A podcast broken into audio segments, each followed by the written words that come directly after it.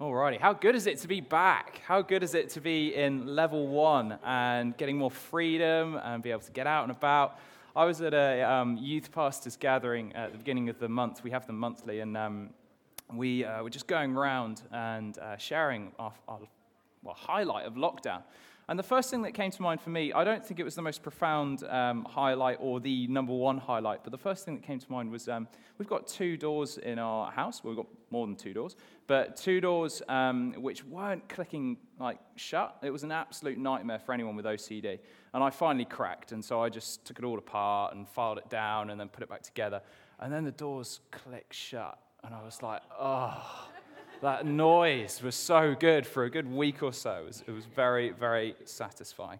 And that's kind of a silly example, but it's kind of getting at the vibe I'm going for this morning, and that is, what is the positive legacy you are bringing with you, or we are bringing with us, I should say, including me, from lockdown? What are we bringing with us? That was a silly example where I hear that click every day, and it's some cool legacy, but what are we bringing with us from lockdown? So, fishing, and I was really hoping that would get Mike Button back, but it hasn't worked. We're going to look at two passages this morning. So the first is Luke chapter 5, verses 1 to 11, and we're just going to get stuck in. They should be on the screen in a moment, and I'll just read it out in a second. Okay, Luke chapter 5, verses 1 to 11. On one occasion, while the crowd was pressing in on him, that's Jesus, to hear the word of God, he was standing by the lake of Gennesaret, and he saw two boats by the lake. But the fishermen had gone out of them and were washing their nets. Getting into one of the boats, which was Simon's, he asked him to put out a little from the land. And he sat down and taught the people from the boat. And when he had finished speaking, he said to Simon, "Put out into the deep and let down your nets for a catch." And Simon answered, "Master, we toiled all night and took nothing, but at your word I will let down the nets." And when they had done this, they enclosed a large number of fish, and their nets were breaking. They signaled to their partners in the other boat to come and help them, and they came and filled both the boats so that they began to sink. But Simon Peter, when he saw it, he fell down at Jesus' knees, saying, "Depart from me, for I am a sinful man, O Lord." For he and all who were with him were astonished at the catch of fish they had taken. And so also were James and John, the sons of Zebedee, who were partners with Simon. And Jesus said to Simon, "Do not be afraid. From now on you'll be catching men and women." Alrighty, John 21, 1 to 8. You may hear some similarities. After this, Jesus revealed himself again to the disciples by the Sea of Tiberias. And he revealed himself in this way: Simon Peter, Thomas, called the twin, Nathanael of Cana in Galilee, and two of his other disciples were together. Simon Peter said to them, "I'm going fishing." They said to him, "We will go with you." They went out and got into the boat, but that night they caught nothing. Just as day was breaking, Jesus stood on the shore, yet the disciples did not know that it was Jesus. Jesus said to them, "Children, do you have any fish?" They answered him, "No." He said to them, "Cast the net on the right side of the boat, and you will find some." So they cast it, and now they were not able to haul it in because of the quantity of fish. That disciple whom Jesus loved therefore said to Peter, "It is the Lord." When Simon Peter heard that it was the Lord, he put on his outer garment, for he was stripped for work, and threw himself into the sea. The other disciples came in the boat, dragging the net full of fish, for they were not far from the land, but about 100 yards off. Okay, so we've been through the levels. We've been through 2 to 4 to 3 to 2.5 to 2, and now we're down to 1. And there's just kind of 3 things I want to highlight from this these two passages as we're sort of navigating our way forward and looking ahead now and sussing out the lay of the land.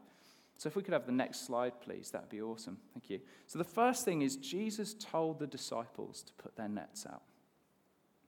The second thing is Jesus told the disciples where to put their nets. And then the third thing is the disciples responded differently to Jesus' advice in the second passage compared to the first passage. So we're going to launch into the first part, which is Jesus told the disciples to put their nets out. The disciples heard Jesus' words and they responded. Hearing and following God's words. I mean, this is stuff at the very center of being a Christian and following Jesus, as Tegan has just shared from the very start of her journey. During lockdown, I think there was a huge natural window of opportunity for us to just stop and rest and reset for many of us. And I know there was a wide variation. Oh, hello, that's the wrong page. That rest and reset, I think, had a twofold nature to it. And I think the first one, if we could have the next slide, please. World-famous, high-quality slides. The first element of that rest and reset was a deepening intimacy with God. So deepening our rhythms of prayer, deepening our times with him, deepening our relationship with him, falling in love with him afresh. And the second part was reassessing what we're doing. So what do our weekly rhythms look like, and how are we going about it? I think it was a really big natural window of opportunity for that. So an inner and an outward focus with those 2 points. Hearing and responding, just like the disciples did in both passages, as they made adjustments as well. Now, I think here's the thing, like change for change's sake is obviously something we're not too interested in getting involved with. Missing out on good change is also something we're not too keen on getting involved in as well. But I think there's a subtle danger with this as well of during that time, and as we press into God, we can skip over the first point of deepening intimacy with him. And maybe we hear the chat about new normal, which we'll get onto in a moment, and we get hyped up about that, and we change a few things which are partly in our control, partly not in our control, and we feel like, yeah, cool, got the new normal. But we haven't really we've glossed over that deepening intimacy with God in the number 1 point, or we've moved on from it very quickly. And I think that's a subtle danger on the one hand. But on the flip side, I think looking forward, how good would it be if we kept digging into the things which we pressed into during lockdown? Those walks, those times with God, the family meals. I mean, there's been so many positive testimonies. What happened if we kept those rhythms and safeguarded those routines? What if we embedded the change we want to see? If we kept the conversation going with Jesus? And maybe you've already noticed busyness creeping in. I wonder what's already being pushed to the side for you. I've noticed this week it definitely being the case. I've noticed that busyness creeping in, and I love walking and talking with God, particularly usually about 9 o'clock at night. And I've just noticed that's been, it's been tempting to push that to one side, and there's a few nights where it has. And maybe you feel like you've totally missed out on this whole intimacy and reassessing stuff and rest and reset during lockdown. And if you do feel like that, first of all, just grace and peace. That's okay. Everyone had a different experience during lockdown. But I would also say that invitation is always there for us. The invitation to go deeper with God is always there. I think lockdown was just a really natural window for it. And I think as well, coming into land on this first point, I think if we could hit the next slide, that'd be awesome, please. Coming into land on this first point, I think Sabbath is a great opportunity for this rest and reset. I think someone emailed you about that this week, but you can check that out. And also, I think building on from this, Andrew did an awesome email last week, just getting some practical nuggets on how we go about maintaining the things God's told us and deepening our existing rhythms and our new rhythms and new change that we've got or continuing old things which are good. I think Robert talked about this last week as well in a way, and he talked about various practical aspects and around positioning too. And this is not about some sort of test as well with the rest and reset and the intimacy with God and the reassessing. It's not like, well, I hit 70% on my intimacy, therefore it's an A grade. It's more just like stirring us and encouraging one another, being like, hey, mate, I know that was a really cool time for you, just deepening moments with God. Maybe you were talking with him in the shed as you were cleaning it out and all that sort of stuff. How's that going at the moment? Is busyness creeping in? So it's just encouraging one another.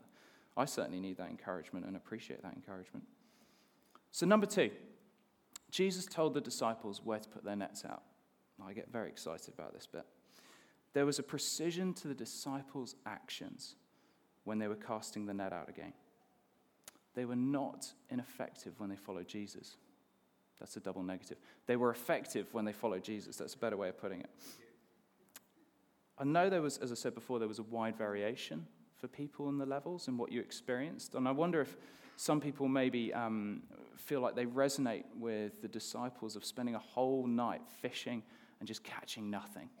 You know, tired, worn out, feeling ineffective, maybe work's not going well. Maybe some of you resonate with the disciples on that. And if you do, first and foremost, firstly, we stand with you and we empathize with you.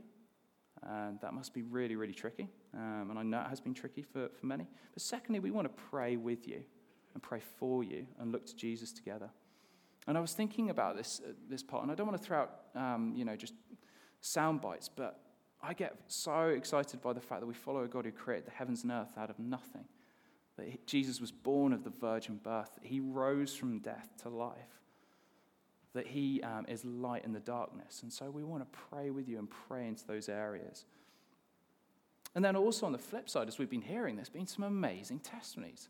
There's been some really cool stories. Family time, personal revelation, realizations, changes of routine, deepening of existing stuff like habits and stuff you're doing. Like, there's been some real cool positives.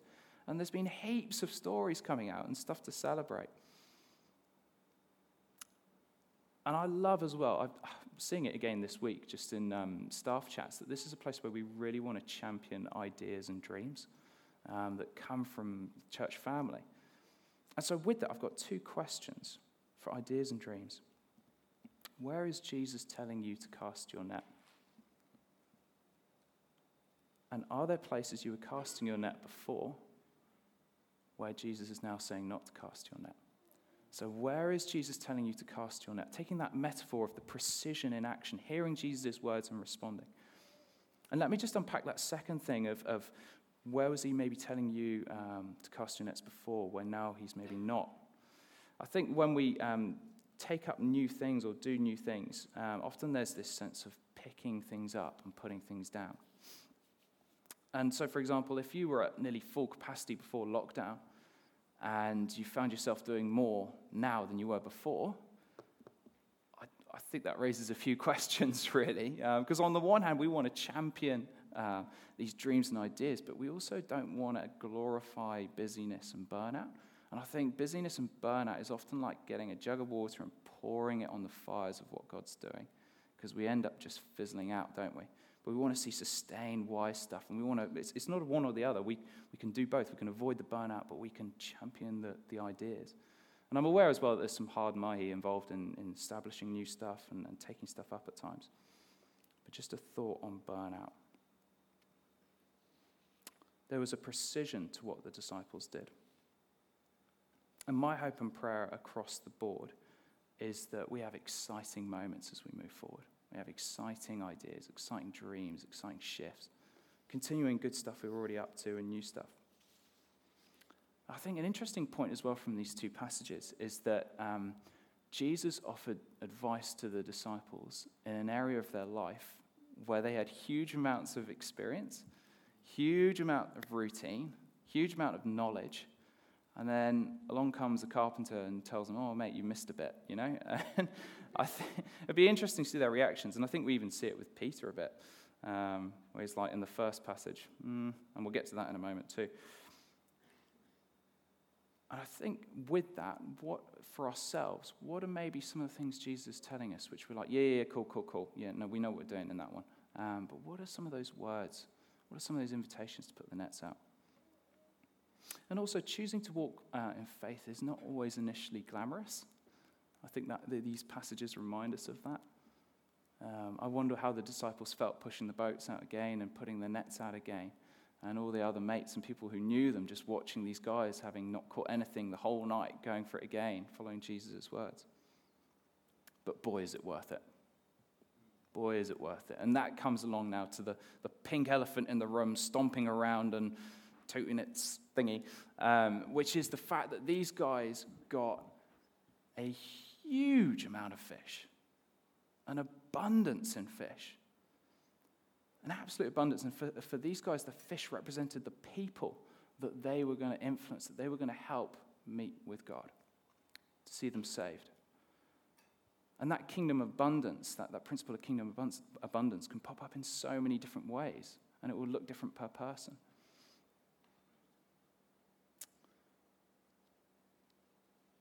So where is Jesus telling us to cast out our nets right now?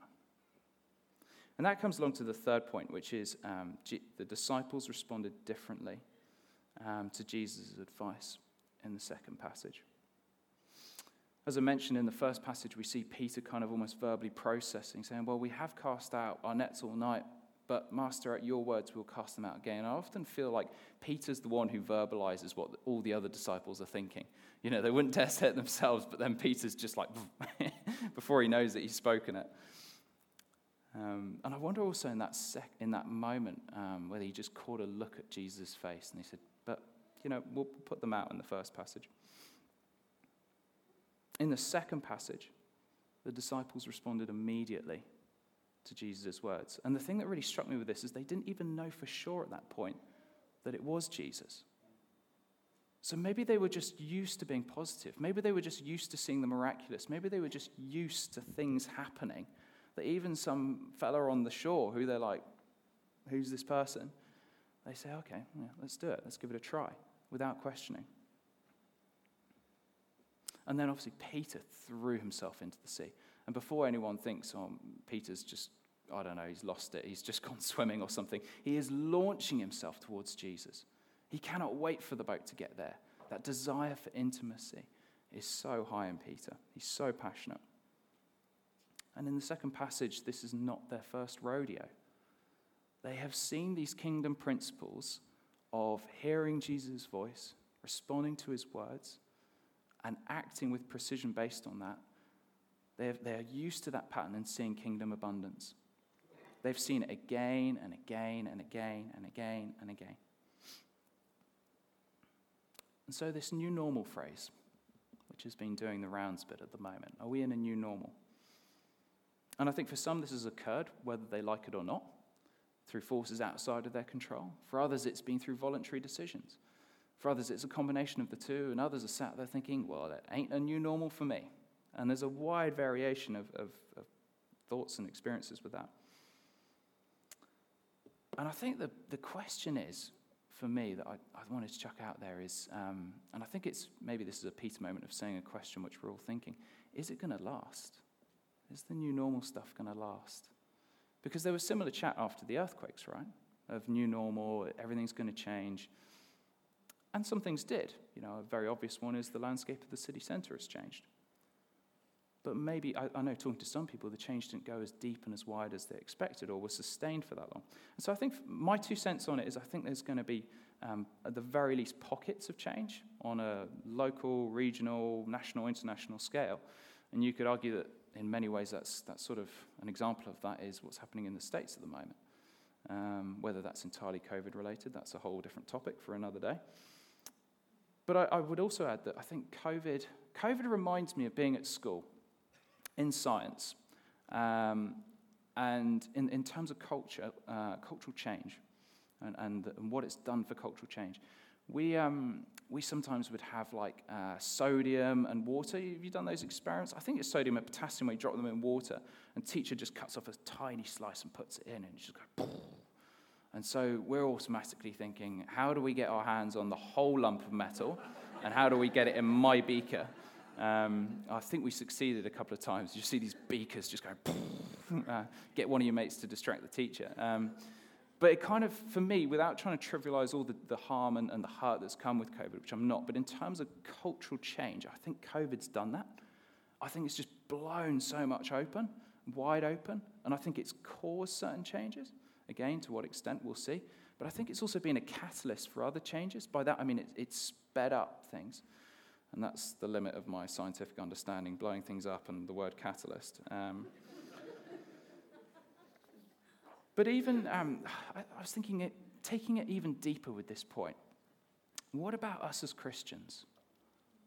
What about us as Christians? You know, the new normal chat and what will actually happen with that. And again, the first thought that came to mind, well, I don't know about first, but the thought that stuck with me is the house church movement. probably particularly in the early 2000s, there was a lot of people who, for a whole number of reasons, got disgruntled or passionate about moving on from a church model that, say, we're in right now, and they would start meeting in homes, and they were trying to explore, well, what is church, and what does it look like? And I don't want to get onto that topic as a whole right now, but what was something that was really interesting, talking to a couple of my mates who were in it, was they said we had this hope and expectation that the things that disgruntled us and wound us up would change when we shifted into home church, and it would spark this change. And the thing they found was the shell changed, but the behavior and beliefs and expectations did not, which was really interesting. And so I use that example to come back to when we want to see real change, it's an inner and it's an outer. And it comes back to that whole being with God, that intimacy, that heart change. And then from that place of responding and acting, ideally with precision as we follow Jesus, but we're human. No one's perfect, but you get the gist. And as Christians, we want to see a move of God, right? I've got an insatiable hunger for a move of God. And sometimes it involves being too hard on myself and all that sort of stuff. But I just want to see God move. And I'm totally capable of moments of apathy, don't get me wrong. But that passion is definitely there. And if we want to see things kick off, if we want to see a move of God, I think it starts with the inner place. I think there's multiple key factors, but I think it starts with the inner place.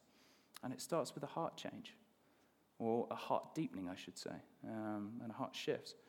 Hearing from him and following his lead. And I think if you look at the Welsh revival, if you look at the Scottish revival, Argentinian revival, if you look at James O. Fraser in China, if you look at the awakenings, if you look at all these things, one of the common denominators in all of those is people going and spending time with God in prayer and deepening that. And I'm not talking about, for some there were amazing people who could do what I'm about to describe, but for a lot of people it wasn't, right, I'm waking up at 4 a.m., I'm going to do 3 hours of prayer, and I'm going to fast for the next 300 days. And, you know, they made those incremental changes, that phrase that John has used before. They started building and building and building and building. And, David Wilkerson decided, I'm actually going to sell my TV. He just made those changes. Not to be a killjoy, he was still having fun and enjoying life to the full, but he just wanted to spend time with God. And I think if there was a real, full, godly, new normal, revival, move of God immediately around the corner, I think this would be the biggest giveaway, and that is that there would be people who, us as Christians, but also people in and outside of the church, would have a deepening, unstoppable hunger and thirst for prayer. And we would be encouraging one another, because we have off days, don't we? You know, sometimes we look outside and we're like, it's cold. I don't want to go walk and pray, God.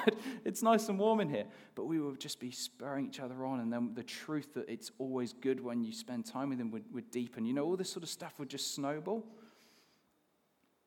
And let me put it this way. If we had another lockdown and there was a move of God around the corner, immediately around the corner, and this prayer was happening, or I think if we knew this move of God was around the corner and immediately going to happen, and we posed the question of what has been the highlight of lockdown? What has gone well? What has worked well? Now, we can talk about introvert time and fixing doors and cleaning your garage and your shed, and I've loved all of that. I've done all three of those things. I haven't had a shed, but I've cleaned the garage, and that's good. Like I get a real buzz out of that, all three of those things. And other things, family time, there's so much good to mention. But the number one thing bubbling up in all of us would be, deepening times with God has just been really good. It hasn't been guilt-trippy. It hasn't been from condemnation. I've just made those incremental changes, and I've been encouraging one another and being encouraged. And so if we could have the band up, that would be awesome, please. And I'll leave you with this. James O. Fraser, if you haven't heard of James O. Fraser, he's an awesome missionary who got called to China in the early 20th century. He's one of my heroes, and I've got a couple of books which are kind of biographies of his in the office area if you want one afterwards. But one winter, and this guy knew about prayer, he knew about depression, he knew about perseverance, and he knew about disappointment, but he increasingly knew about prayer. He decided one winter that rather than walking 2 days up to a village that he was connected to, and then spending about 2 days getting the service ready and running a service, and then another 2 days walking back, he decided during the winter that he would just pray for these guys for the 6 days that he would normally spend with them. So 6 days here, 6 days there. And then he would see how they were doing at the end of winter. So he did this, and he ministered to the people he was connected with locally during that time. And at the end of the winter, he connected with these guys again, and they had just grown so much. And then he realized that they had grown even more than the people he'd been actually in face-to-face contact with, which I think was a humbling moment for him. And that's not negating meeting together. Meeting together is special, absolutely, and Paul is very much encouraging that. And these guys were actually meeting just without James, so they were still meeting up in their villages. But that taught James O. Fraser something very special about the power of prayer. And if you want to sum it up, prayer causes things to happen that wouldn't otherwise have happened. So that's just a kind of, it's not just what's on my heart, but that's what I kind of am picking up on at the moment. So it's kind of just a, but I hope that's helpful. And those 3 points of Jesus told the disciples to put their nets out. Jesus told the disciples where to put their nets out. And the disciples responded differently to Jesus' advice in the second passage. So what legacy from the levels are we continuing and safeguarding? And where is Jesus asking you to cast your net now?